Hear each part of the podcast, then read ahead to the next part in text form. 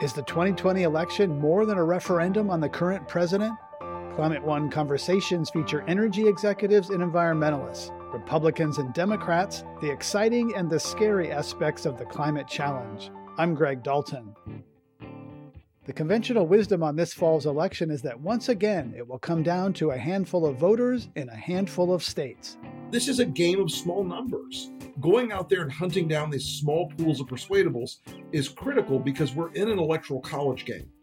Rick Wilson is a longtime Republican political strategist who got his start campaigning with the first President Bush. He's editor at large at the Daily Beast and author of Running Against the Devil A Plot to Save America from Trump and Democrats from themselves.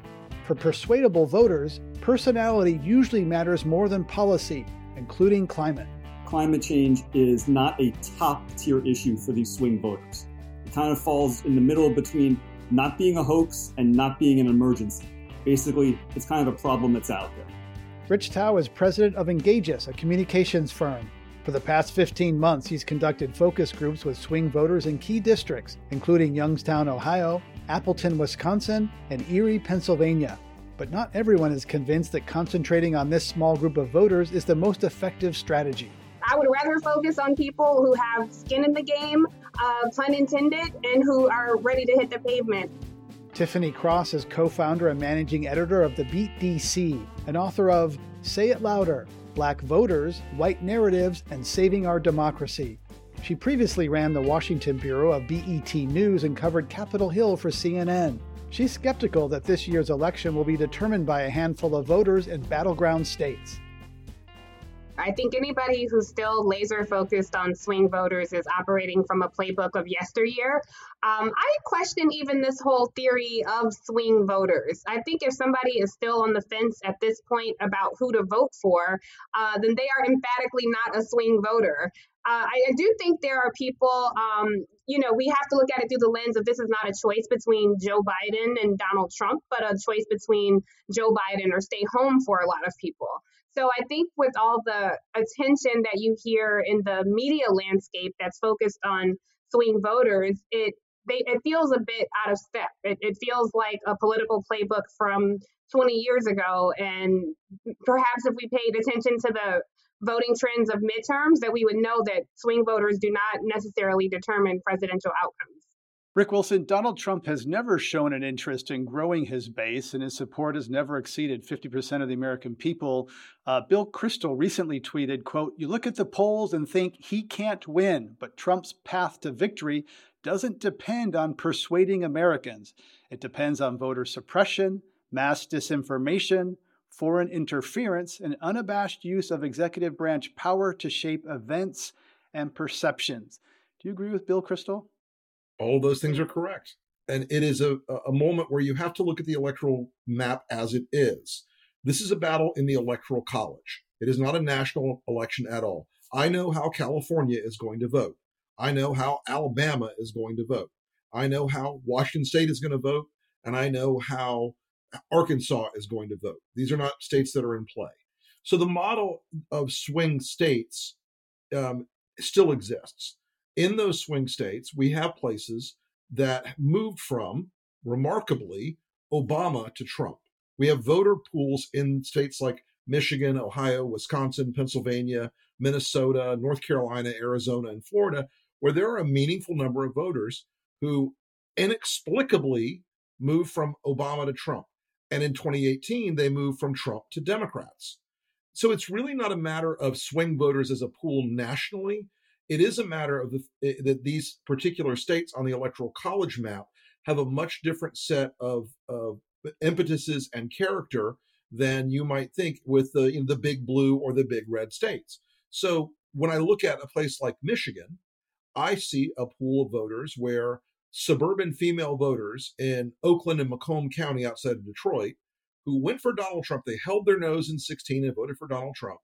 In 2018, they said, no more. I can't handle this. I don't want my kids growing up watching this kind of person. So they voted against Trump's Trump's enablers eh, from Congress. They voted against Republican candidates down the ticket because they could. Now, those folks are going to be back in play this year.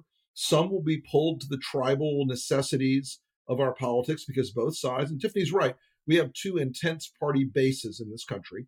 Some will be pulled back to that intense Republican base, some will be pulled back to that intense Democratic base, but they are identifiable through survey research, polling, focus groups, data analysis, voter file analysis.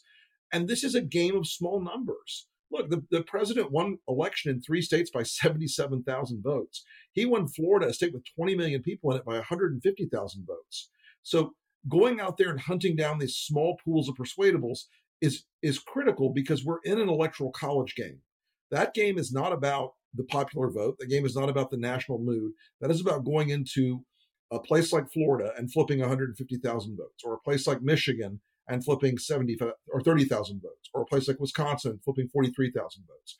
So all these places that were narrow adventures in 2016, we saw that in a lot of those places they were former Obama states and voters. We got to flip them back, keep them, and we've got to keep them away from Trump in 20. Rich Thau, you've been talking to these people for 15 months, you know, swing voters. Who are they? Where are they? What's a profile? What do they think? It's a great question. So it's been a fascinating exercise, crisscrossing the upper Midwest uh, for a year and then now the last few months doing it via Zoom. And I'll tell you there are a few characteristics that stand out about these swing voters. The first thing is I would describe them as serial presidential monogamists. They fell in love with Bush. After eight years, they fell out of love fell in love with Obama. They loved Obama for eight years, fell out of love with him, and loved Trump. And for me, the question is, are they on a four year trajectory or an eight year trajectory? The second thing I'd say is that not all, but a sizable number are what you call classic low information voters. They get their news from local news sources, local TV, local websites. Uh, the majority are not getting it from CNN, MSNBC, or Fox. So what they know about what's going on in the wider world, uh, wider policy conversation is actually quite limited. Most of them have never heard of the Green New Deal, for example. So as we think about who they are, you have to understand that their personalities are such that they're not driven by policy as much as they're driven also by personalities. And they're driven by a desire for change.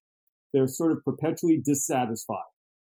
They start off satisfied, the satisfaction wanes, and it wanes to the point where they're looking to take on something new. You know, there's always classic, you know, are they Coke or are they Pepsi? They're both. They like both kinds of sodas. They can vote for a D or vote for an R depending upon who attracts them more. It's not a matter of either or. It's an and, and they just have to decide which one is more attractive. And those are the things I think are, are key attributes of those folks.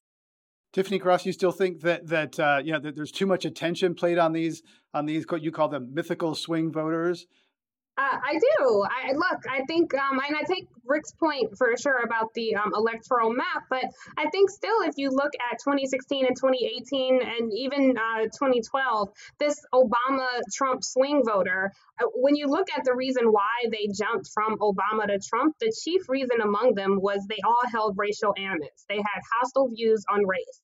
And so for me, if, if that is what we're calling a swing voter, it does trouble me that, that candidates get it drilled into their head that that's the person you need to go after. And there's data to back this up. There was a study done by UCLA, Princeton, and UC Irvine that uh, disaggregated voters who who switched, who were the Obama Trump voters, and they found they were not likely to be suffering economically, but suffering from animus on race issues. So I am just a bit uncomfortable at trying to appeal to that uh, wing or base of the party, particularly when you saw in 2018 when you tried to energize the Democratic base, when you spoke a language directly to people, um, th- they paid attention and they became um, engaged in the process. There was a lot of first time voters, a lot of younger voters. And then to um, Tyler's point about they get a lot of their news from local news. I think that's a huge issue because on the national stage, sure, we have Fox News and they're problematic, but at the local level, you do have Sinclair Broadcasting, which is extremely conservative. They mandate scripts that their anchors read. They tailor their messaging that favors conservative, right wing Republican messaging. And that feeds by osmosis this Trump narrative about this country. So, you know, when we look at what happened on the Democratic side of politics, um, at, at, voters who resurrected Joe Biden's campaign. And then when you take a step back and look at the larger landscape, at people who can be excited um, and engaged in this process. And then when you consider um, what all these people have to leapfrog over when it comes to GOP led voter suppression, when it comes to foreign election interference that specifically targets uh, communities of color, I, I just think what would happen if we focused on that and not people who switched from Obama to Trump. Rick Rick Wilson, is there uh, is there unconscious bias in this? But the swing voters that we saw in 18 were Republican women crossing over to vote for Democrats. That's why the Republicans lost 41 seats. Those are the swing voters I'm looking for. I want to hold on to those so they don't drift back into the Republican column. And there are there's an there's an interesting pool, and Rich may be able to speak to this. There is an interesting pool of independent men and Democratic men who are who tend to be less than college educated, who tend to be uh, a little more exurban, who tend to be union workers, who you can get them back by being a fighter for them. You can you can work them by being a fighter for them. They feel like everybody gets to DC and screws them. And with Trump, because his portrayal of himself was so broad and so vivid for them, they thought he was going to be the one that saved them, and he didn't. And you know, the trade deals hurt them, and his handling of COVID hurt them. So there are people out there, and believe me, there are plenty of people motivated by race in, this, in the in the voter pool. Plenty of them. You're never going to get them anyway. You know, Joe Biden or not, white guy, white guy or not, you're not going to get them. They were motivated against Obama, very much so, uh, in a lot of those cases. Um, they those folks tend to be older at this point. Thank goodness, right? um, but they're there in the swing states. Keep in mind, these Obama Trump voters, that in, in, our experience in doing the Swing Voter Project, we also have interviewed Romney Clinton voters. And those folks, almost to a person, detest Donald Trump. So I wouldn't worry too much about them going back to, to voting for Trump again. The, the, the animus there is off the charts. It's the Obama Trump voters who I think are the key to the swing voter component, not the Romney Clinton voters. Rich Thau, will issues matter in this election, or is this just a referendum on Donald Trump? And will issues matter, and which ones? Well, I would say that issues uh, will will matter.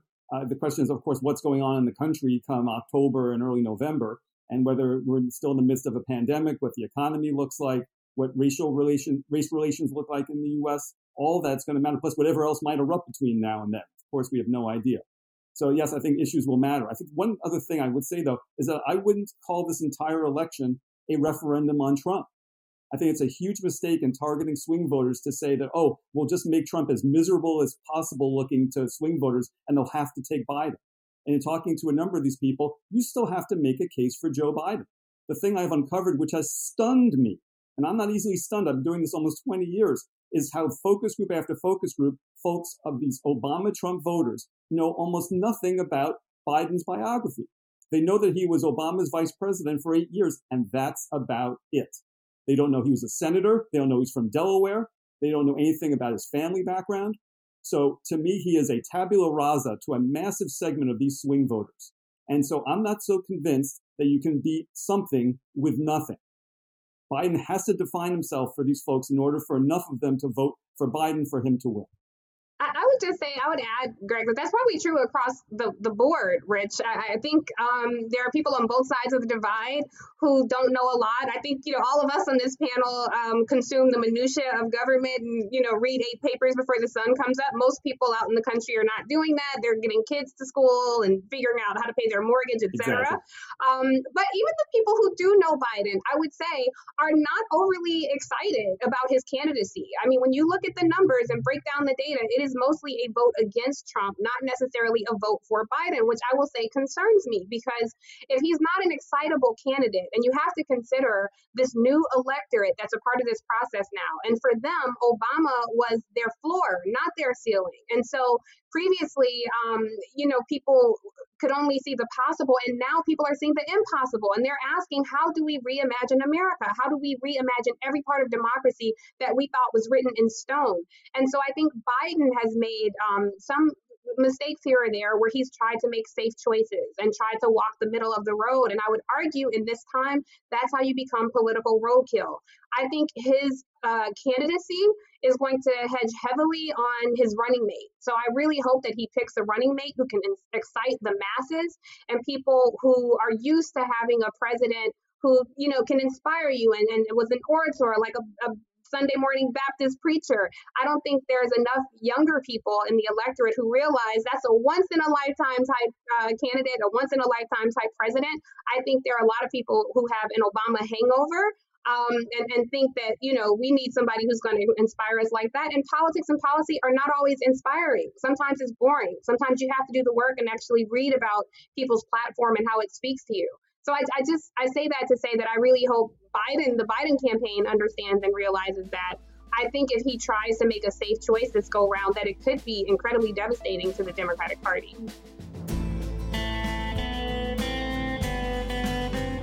You're listening to a Climate One conversation about the 2020 election. Coming up, getting swing voters to think more about climate connected policies. When I asked them, you know, if you knew that, that this was a problem in your neighborhood, how upset would you be? they were off the charts upset. And if you can point to a specific rollback that undermined water quality or air quality where these people live and say that's because of the Trump administration, that would be very powerful. That's up next when Climate One continues. Hey everyone, I'm Dan Kwartler, the host of TED Climate. Each episode, we unpack the problems and solutions of climate change.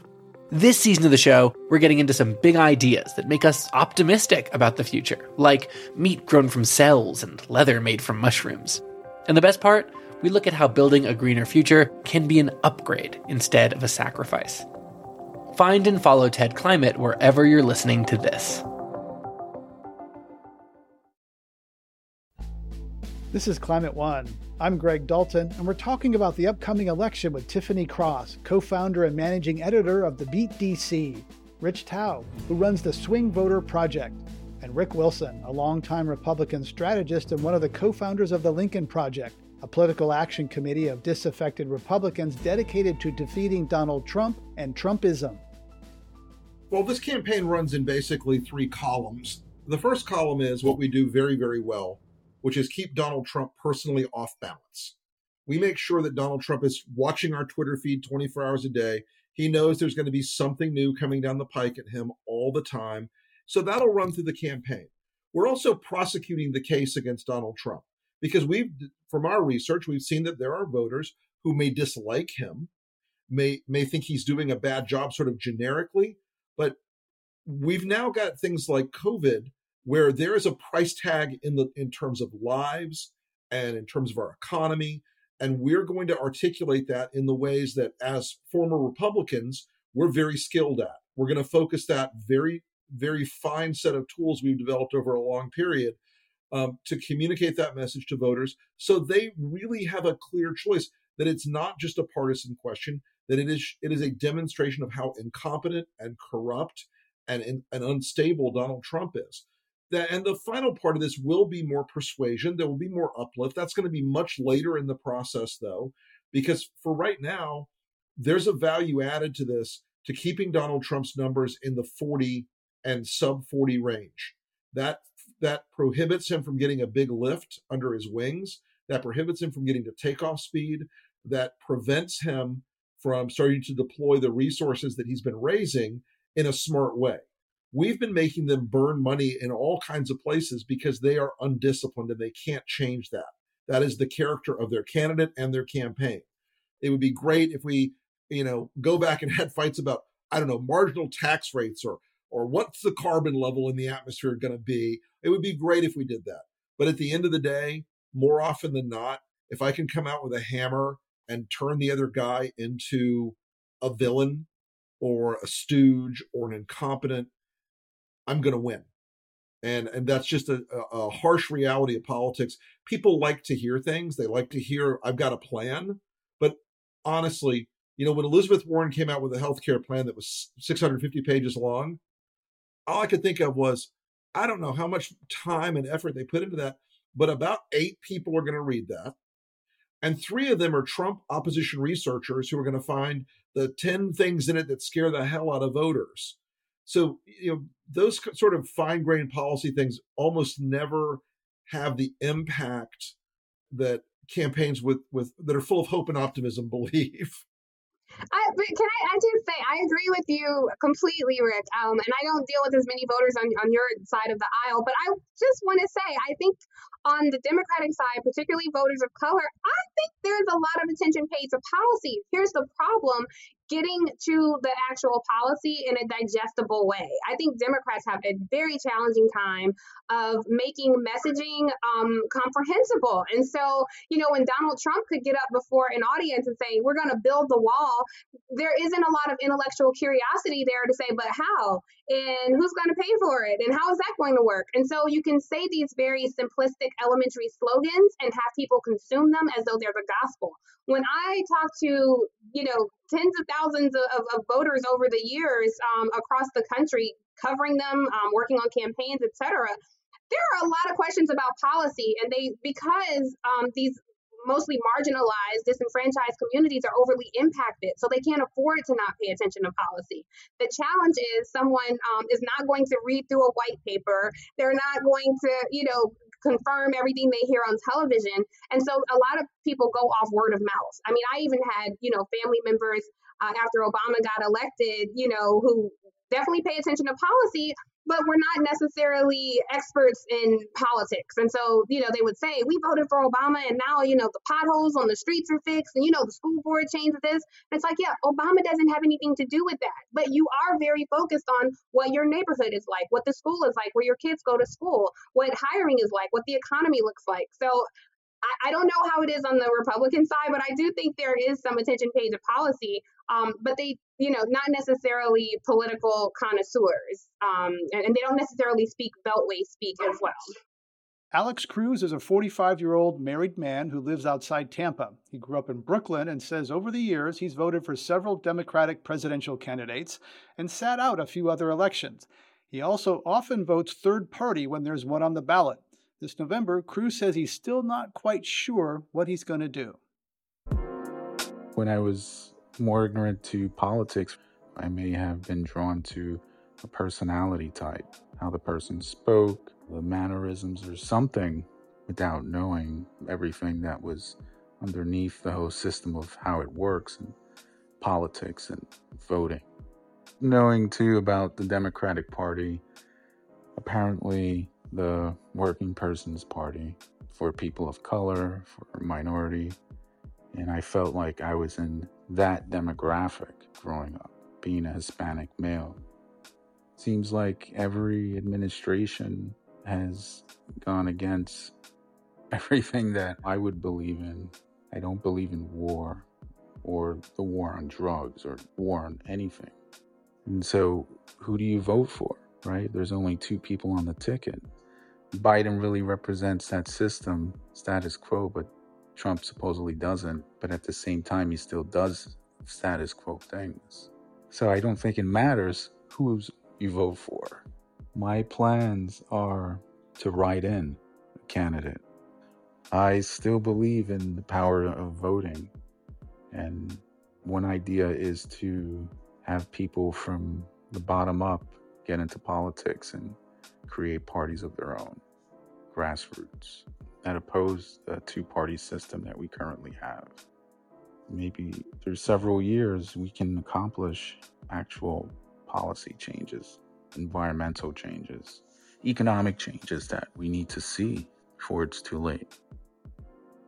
That was Alex Cruz, who lives in the Tampa Bay area. Rick Wilson, um, you know, we have never had a, you know, we have Coke and Pepsi. We don't, we have more choice for soda and a lot of things, toothpaste, than we do political parties in this country. Other democracies have more choice. Why don't you spend all that money on, you know, creating a third party or you have considered that to give people really more maybe, choice? Maybe I will. No, look, I, I think we're at an inflection point in our country where a nationalist, populist, Trumpist party is born out of the wreckage of the GOP where a center right party is born out of whatever comes, you know, from the kind of things we're doing and other and other folks are working on to try to restore limited government, constitutional adherence, etc. And I think the Democrats face a similar challenge where, as Tiffany can certainly tell you, there is enormous, astounding energy on the progressive left. It is very fired up. Now, the flip side of that is there's there is for the Democrats more competence and campaign electoral experience and ability to raise the money you need to compete and deliver and win on the sort of more Clinton Obama axis of the party. And as I said to somebody the other day, they're like, why is it that you guys are able to do the kind of things that Trump campaign won't do and Biden campaigns won't do? I said, the secret of a good set of consultants is that we don't care what you think and we're going to get to the X. We're going to get to the goal mark. And, you know, the Democrats, to their advantage in 2018, uh, learned you couldn't do a top down model. You couldn't say, okay, we're going to only run AOC style candidates in Western Pennsylvania and and Arizona and Florida. We're going to only run AOCs. Instead, the speaker very wisely said, okay, well, we'll run AOC candidates in places they can win, and we'll run Conor Lamb candidates in places they can win. So the choice in a party like that is do you stay as a sort of messy coalition or do you hive off into a Bernie Sanders populist style party, um, which could win in a few places? and a, and a Clinton Obama style sort of broadly center left technocratic liberalism party. It's a really, I, th- I think that inflection point is coming because the frustration on the progressive side is so enormous with the, the incremental approach of the centrist Democrats. And on the Republican side, that idea of Trumpism is a nationalist populist movement is very addictive to them. They want that, and they don't want to go back to the old, you know, George Herbert Walker Bush thousand points of light or or compassionate conservatism. They don't want that. They want a war. We're talking about the 2020 election and Climate One with Rick Wilson, a longtime Republican strategist and co-founder of the Lincoln Project. Rick Thau, uh, Rich Thau runs a swing voter project that conducts focus groups with Obama-Trump voters in the Upper Midwest. And Tiffany Cross, co-founder and managing editor of the Beat DC. Rich Thau, I want to get to climate and environment because while there's this uh, this cycle is engaging, we have these macro, you know issue of climate change? Do people, swing voters you're talking to, do they care about the climate? Do they care about the environment? Does that where does that rank in terms of issues, Rich Thau? It's a great question. So I've been asking about climate and environmental issues throughout the entirety of the project. A couple things stand out. The first is that climate change is not a top tier issue for these swing voters. It kind of falls in the middle between not being a hoax and not being an emergency. Basically, it's kind of a problem that's out there. So if you ask people, is it your number one issue? No one's going to say it's their number one issue, but a number of them will put it in their top five, but it's not one or two. The thing that we uncovered, to me, that is the most interesting, and I think from a campaign perspective, looking at it from Biden's side, is that when we ask people to evaluate the rollbacks that the Trump administration has advanced in the course of its term, that the folks in our group, one, very, were generally did not know about them at all, hadn't heard about them, but when they learned about them, discovered that they were remarkably negative. And we found that when we gave them a list of 17 of these items and had them score them on a scale from zero to 10 about how much they supported or opposed them, they opposed all 17. And some of them it scores at like one, one and a half. Most of them were things related to clean water and clean air, particularly clean water. And when I asked them, you know, if you knew that that this was a problem in your neighborhood, how upset would you be? They were off the charts upset. So I think the opportunity potentially, if people in the environmental movement were to seize it, would be to make a case not about the rollbacks in the abstract, but the rollbacks as they affect people in the swing states. And if you can point to a specific rollback that undermined water quality or air quality where these people live and say that's because of Donald Trump or the Trump administration, that would be very powerful because it would be a way to tie the things that they don't like about the president to something that affects them personally. Tiffany Cross, E&E News recently reported that Chevron's playing the race card via communication firms called CRC Advisors, warning communities of color that white people are trying to take away their jobs in the energy industry by advancing climate policies. Uh, what did you? What's your response to that? I think it's unfortunate, not surprising, but definitely uh, unfortunate, uh, especially when when you think about how communities of color are disproportionately impacted um, by climate, and you consider folks in uh, New Orleans, you know, who are impacted by the Deepwater spill. You think of folks in the Low Country, South Carolina, who are worried about um, you know water supply there. You think of folks in Long Beach, California, um, or people in Flint who have all the water they can that was you know literally poisoning them. So it's sad that a corporation uh, would try to pin this um, as you know one group versus the other with nefarious intention. But i think this is not anything new and something that has consistently happened. Um, these you know communities have long since even before jim crow been in red line communities that are uh, overly impacted by pollution. So yeah I, I think it's unfortunate but i was happy that that story came to light. But again though the challenge is when you present um, climate issues to people who are dealing with so much already. Um, people who are worried about paying their mortgage, people who are worried about violence and unrest, people who suffer from economic anxiety. Um, I, I just think it's hard to make the case to them that this is something that's impacting your life um, long term when they're worried about what's impacting their life this very moment there have been some great work by people to make that connection. Um, it needs to continue. It doesn't get a lot of coverage in media, certainly not through the lens of the rising majority of the country. So uh, I bet if you ask 10 people, what did you think about Chevron um, being disingenuous in this ad? Most people have no idea that that ever happened. Rich Thau, have you tested at all sort of the, you know, greening the recovery, the COVID recovery, whether people want to see uh, a move away from fossil fuels as the country comes out of COVID? Does that have appeal? Um, one thing I've un- discovered in my years of doing message testing on a variety of issues is that the idea that you want to conflate multiple causes, no matter how good they are, is very off putting to a large swath of the American populace.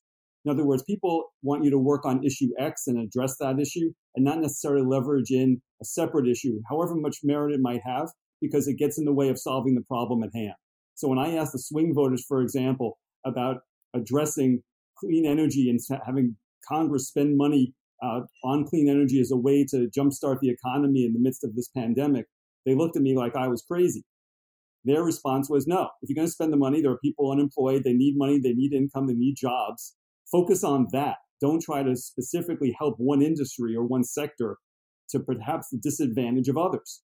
And it was an issue of fairness, and for them, that just didn't seem fair.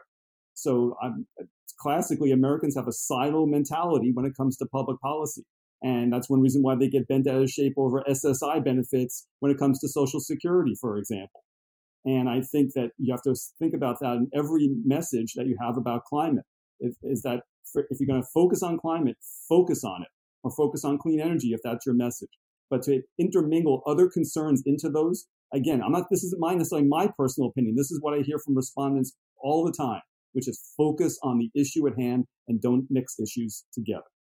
Tiffany Cross, there's a real uh, uh, energy right now on on the left about you know climate justice and intersectionality and dealing with economic inequality and fossil fuels and housing, et cetera. So your response there to what uh, Rich just said that that alienates a lot of key electoral key voters. Yeah, I, I can see that because um, I, I think that even the wing on the left who's you know laser focused on climate uh, even with AOC, that I mean, she ran on, on that issue, and that was a, a big issue for her. I, I still think there, and, and I, I, say this with respect. It's it's you know, but I still think there's a level of, of ignorance among voters when it comes to climate change. And when I say ignorance, I really just mean lack of knowledge.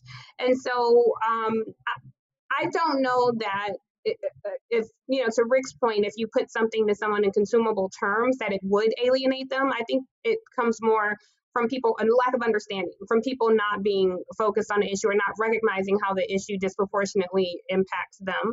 Um, but even on the democratic side from the politics that i've been involved in i would still say the environmentalists represent a very small portion of the party uh, and that's not to say that everybody else doesn't care about it, but it's just not their issue. And when you think about all the things that are vying for our attention right now, all the issues that the country and the globe is dealing with, uh, there's a level where people can get to where you're asking them to care about everything, so they care about nothing. So I think that's Rich's point about alienating some of those voters. You're listening to a conversation about this November's presidential election. This is Climate One. Coming up, why messaging and on the ground organizing still counts. The country is not as woke as Democrats often think it is. Even in places where they think it's woke, it's not as woke. And so doing the nut and bolt campaign stuff really matters. That's up next when Climate One continues. This is Climate One. I'm Greg Dalton. We're looking ahead to the 2020 election with journalist Tiffany Cross, author of Say It Louder Black Voters, White Narratives, and Saving Our Democracy, political communications expert Rich Thau, and longtime Republican political strategist Rick Wilson, co founder of the Lincoln Project. We turn now to our lightning round. Tiffany Cross, what's the first thing that comes to mind when I say Ronald Reagan? a myth. Uh, I, would say he, he was a myth. Yeah. Okay. Uh, Rick Wilson, what's the first uh, one word or phrase that comes to mind when I say Mary Trump? Devastating. New book coming out. Uh, Rich Thau, one word or phrase uh, when I say the Lincoln Project. Well, I got to be careful with that. Uh, patriotic. Rick Wilson, what comes to mind when I say Georgia Governor Brian Kemp? Uh, evil. Uh, Rich Thau, the person Joe Biden should tap as his VP if he wants to win over swing voters in the Rust Belt. Here's my answer doesn't matter. Tiffany Cross, the person Joe Biden should tap as his VP if he wants to excite black voters who have that Obama hangover. There is nobody, but for lack of a perfect option, I'd say Senator Kamala Harris. These are true or false. Uh, Tiffany Cross, uh, true or false? You don't like making people uncomfortable. false. uh, uh, Rich Thau, true or false? Liberals have much better insight into the way conservatives think than vice versa. False. Conservatives understand liberals far better than liberals understand conservatives. Tiffany Cross, true or false? The business model of corporate owned media significantly constrains political discourse in the United States. True. Uh, Rick Wilson, true or false? You have solar on the roof of your home in the Sunshine State. False. Tiffany Cross, true or false? Your next car will be electric. I'm carless, so false. uh, Rich Thau, true or false? Some swing voters you talk with think EVs and solar power are cool. Yeah, I think so. They see it as the future. They're, they're definitely inclined toward wanting to see that. The issue for them is cost. Uh, Rick Wilson, true or false? Sarah Palin's nomination as vice president in 2008 helped usher in an era of know nothingness and trivialized American politics. Sadly, true. Last one for uh, Rick Wilson, true or false? Republican leaders Mitch McConnell and Lindsey Graham sold America to Trump for a few dozen federal judges. Truth. All right, thanks for getting through the uh, lightning round. We have some questions. Uh, Lauren online has a question. Please talk about voter suppression. Rick Wilson, this seems to be just like shamelessly out in the open. It's not even in, right. you know, they're not even hiding so, it anymore. For an awful long time in this country, voter suppression and voter fraud were both marginal activities. There were individual counties and individual people who would either try to prevent voting or who would engage in voter fraud it has scaled up to a point now where where the implications and what's what I call Brian Kemp evil. Because as a limited government constitutionalist conservative who who believes in individual liberty and and your right to vote being one of the most fundamental rights that we have engaging in the kind of behavior that we're seeing there the kind of behavior we're seeing out of the, the trump campaign in the white house trying to prevent early voting especially in a time of a pandemic it has reached a point i think where where a constitutional remedy in the future is is may well be required because it is it has really gone to the point of of you know things like we're seeing today in Kentucky with one polling place for almost 600,000 voters. That's insanity. Can I just, Greg, yeah, can I? Sure, Tiff, yeah. Tiffany Cross. So I love Rick, and I hate to disagree with my friend Rick, but I have to say, Rick, I don't think there's been an uptick. This has been something that's so prevalent, particularly in the African American experience, uh, in our entire uh, political engagement in this country. I don't think you can ask any black voter Has there been an uptick in the past two years, four years, 10 years? I think, you know, throughout history, there has been a concerted effort to make the path to the ballot box very narrow. Brian Kemp didn't just start this two years ago. Um, his entire career was predicated on voter suppression. He literally jailed people um, there were in Michigan during the 2016 election, there were 75,000 people in Detroit to have their ballots turned out. Detroit happens to be the most populous uh, city in the country, uh, overwhelmingly comprised of, of, Black voters. You could go into every um, local uh, legislature and, and look at their practices. And the majority of the states, when you look at things that were designed to be laws, look at Mississippi, how they have designed how people are elected. It is specifically designed so Black votes are either diluted or completely left out of the process. I think why there may be thoughts that um, voter suppression has had an uptick is because the media, for the first time, started paying attention. Whereas previously, they used to just bake it into the cake. Um, they would just assume that voter suppression was happening, and the only time they would cover it is if a race was competitive. Uh, during the 2018 elections, there was not a lot of voter suppression stories. In fact, the Tyndall report, which covers news stories, found that between um, September and November in 2018, across all the major networks, there were less than 10 stories on voter suppression. And we all know there was a lot of voter suppression happening in, in, in 2018. So Rick and I both agree that it's an issue. I just wanted to make the point that it's certainly not a new issue, and it's been something that um, Black communities, but a lot of other communities of color have been grappling with for a very, very long time. my, my point about the scale up is particularly about the White House uh, and the Trump campaign trying to suppress mail-in voting now. Yeah. You're absolutely right, Tiffany, uh, uh, uh, especially for African American voters over the over the decades. But they're trying to suppress early voting and absentee voting yes. at scale.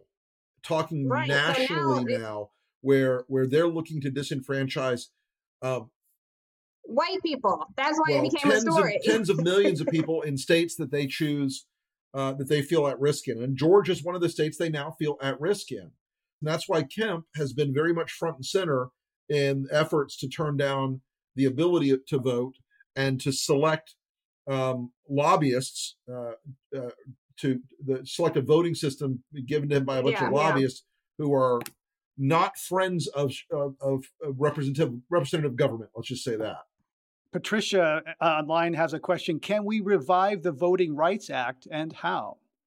It would take a lot. I mean, you got when SCOTUS killed Section 5 of the Voting Rights Act, uh, it, it devastated the voting process. And I, I think the, uh, part of the reason why people didn't realize what an issue voter suppression was until there were mail in ballots is because not everybody recognizes what voter suppression looks like. And so, where you saw in Wisconsin people standing in line in the cold and the rain, uh, and the networks paid attention and said, "Oh, this is insane." Well, that happens every election cycle, state, federal, and local elections in most Black neighborhoods. They they purge lists, they shut down um, polling sites. So every time it's time to vote, you have people waiting in line for hours. It, it wasn't like it didn't exist before, but once the court killed Section Five, which said that these uh, municipalities, which previously had a history of voter suppression, had to check in at the federal level before adjusting their laws, where they found loopholes in that before. Now they can be out in the open about it. Um, even when it comes to gerrymandering and redrawing districts, I mean, partisan uh, gerrymandering is not illegal, but racial gerrymandering, gerrymandering most certainly is, and you even see a lot of that happening. Something um, Attorney General Eric Holder is pursuing. But Rick Wilson, you say that liberals are actually in a little bit of a fantasy land about uh, the, the causes of their uh, setbacks, gerrymandering, the Koch brothers, Citizens United. Tell us about that that liberal bubble that you think that they um, you you mentioned in your book. I have beaten a lot more liberal and democratic candidates by just being better at the work and having candidates who work harder, who work smarter, who raise more money, run better ads, have better messages than by any like weird secret sauce out there from Citizens United or Koch brothers or anything else. Um, I, I, I, say this with tough love. None of the tools that my side uses are secret. None of them are secret. None of them are illegal. Some of them are illegal, but I don't use those. But none of the things that, that are out there to win elections are esoteric mysteries. It is a process. It is a skill. It is a discipline and a lot of the times I've seen Democrats come out of races and say, oh, well, the dark money beat us. And often it didn't. um, or or Citizens United. Well, Citizens United has not been here for that long, and in my career, we were we were winning thousands of seats across the country without it. So there is a tendency among some of my Democratic friends to do what my dad used to say: make excuses, not reasons. Now, sometimes you'll see a, a you know a super PAC money come into a race and splash it and, and change the the outcome. Lately, that's more on the blue side than the red side since the Republican Party has shrunk down to its like tiny little stub of what it was.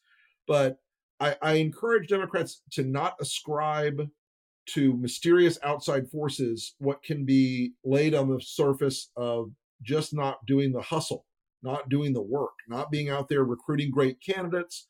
I mean, candidate recruitment is a weak spot for Democrats because there is a tendency, and I say this broadly, there is a tendency to want a home, uh, an ideological, homogeneous thing.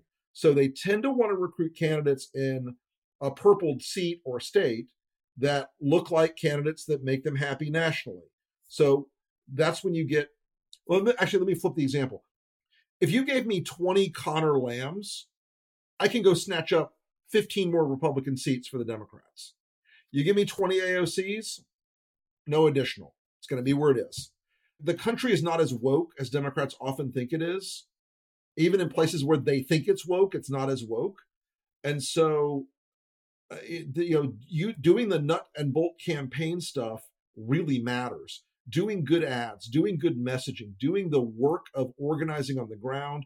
And I say this a lot Democrats are holistically bad at politics, but they're extraordinary at parts of it. So sometimes you'll get a candidate who is a very charismatic candidate, great speaker, articulate, brilliant, but he can't organize the field operation. Uh, Barack Obama is one of those rare candidates. Bill Clinton's one of those rare candidates. But you know, too often you get a John Kerry. So it's not the externalities that get you; it's the fundamentals. Uh, Tiffany Cross, I know we're wrapping up the end here. There's also generational change happening here. We've talked a fair amount about race. You know, Eliot Engel, chair of the House Foreign Relations Committee, been in Congress for 30 years, uh, facing a tough race from Jamal Bowman, former middle school principal in the Bronx, Bronx, first time candidate. Uh, Charles Booker is, you know, challenging the establishment. Uh, you know, candidate, former Marine combat pilot Amy McGrath in, in Kentucky. Tell us about sort of the generational fissures you're seeing here. Yeah, I think that's such an issue. And you know, Rick, I was listening to you talk about some of the things that Democrats do wrong, and I, I found myself agreeing with a, a lot of what you said because to your question, Greg, I think there is the issue that um, some of these members die in their seats, you know, and it's like you have to groom somebody to pick up the mantle and, and take the next step. And I'm, I'm disappointed that I don't see a lot of that happening. Um, and there's also even when it comes to um, widening the voting electorate. I mean, there are definitely spaces where Democrats benefit from keeping um, the electorate narrow because that will bring in new voter base, younger voters who may not be as loyal to incumbent candidates. So, look, this is a, you know time for introspection on on all sides about what we can do to reimagine um, America and, and be the collective architects on what this next phase of government looks like. And I think it certainly says something um, that Charlie Booker came on the scene after being shunned by people in the Beltway, and he built this groundswelling in Kentucky um, by being progressive. And, you know, Rick, I do hear you about AOC, but I, I, would just add that there are these progressive pockets of the South. So maybe Alabama isn't woke, but Birmingham most certainly is. Um, you know, maybe Georgia isn't woke, but Atlanta most certainly is. So I think there are pockets where there is space for younger, more progressive candidates to find their pathway. Um, and then perhaps energize a new base of voters um, who, like I said, these these younger voters, as we saw with uh, the the TikTok users and and the Trump campaign, it's easy to dismiss that as you know a prank, but that was activism. That is that is young people saying we do not like the direction of this country, and we may not be old enough to vote, but we want to make our voice heard and shame people who are elevating and supporting uh, this man who aims to destroy everything about our democracy. So I hope to see a sea change um, in some of the, the newer younger voters. And I hope that it pushes Democrats to think uh, a little more innovatively uh, about how they run campaigns. I think Rick actually made some really good points about how, how that goes. And we have a last question from YouTube. Steve asked whether uh, Rick Wilson, Democrats are listening. And I would say the same to Rich Thau. Are Democrats listening to what you're saying? I think Democrats are listening. We feel like at the Lincoln Project, we've sort of illuminated a pathway. We've seen some of the advertising from the Democratic side, both in the super PAC world and the Biden campaign, uh, pick up an edge in quality. Um, they're not working to make every ad filled up with every single policy. I mean, that's that's that's truly one of the dirty little secrets. Is we talk about one thing per ad. We don't try to shove everything into it. Um, we think the Democrats are listening in that regard. We also think they're listening in, in trying to avoid, you know, culture war pitfalls and electoral pitfalls going forward. So we feel like uh, we feel like we're making a difference and, and having a, a, positive impact right now. And I would say with the Swing Voter Project, which is swingvoterproject.com, that all of the videos of all of the sessions are available for free to anybody who wants to watch. So uh, if Democrats want to pull from it or Republicans, it's out there. It's all public, and I'm happy to talk to anybody who asks me my opinion on it. So I'll leave it at that.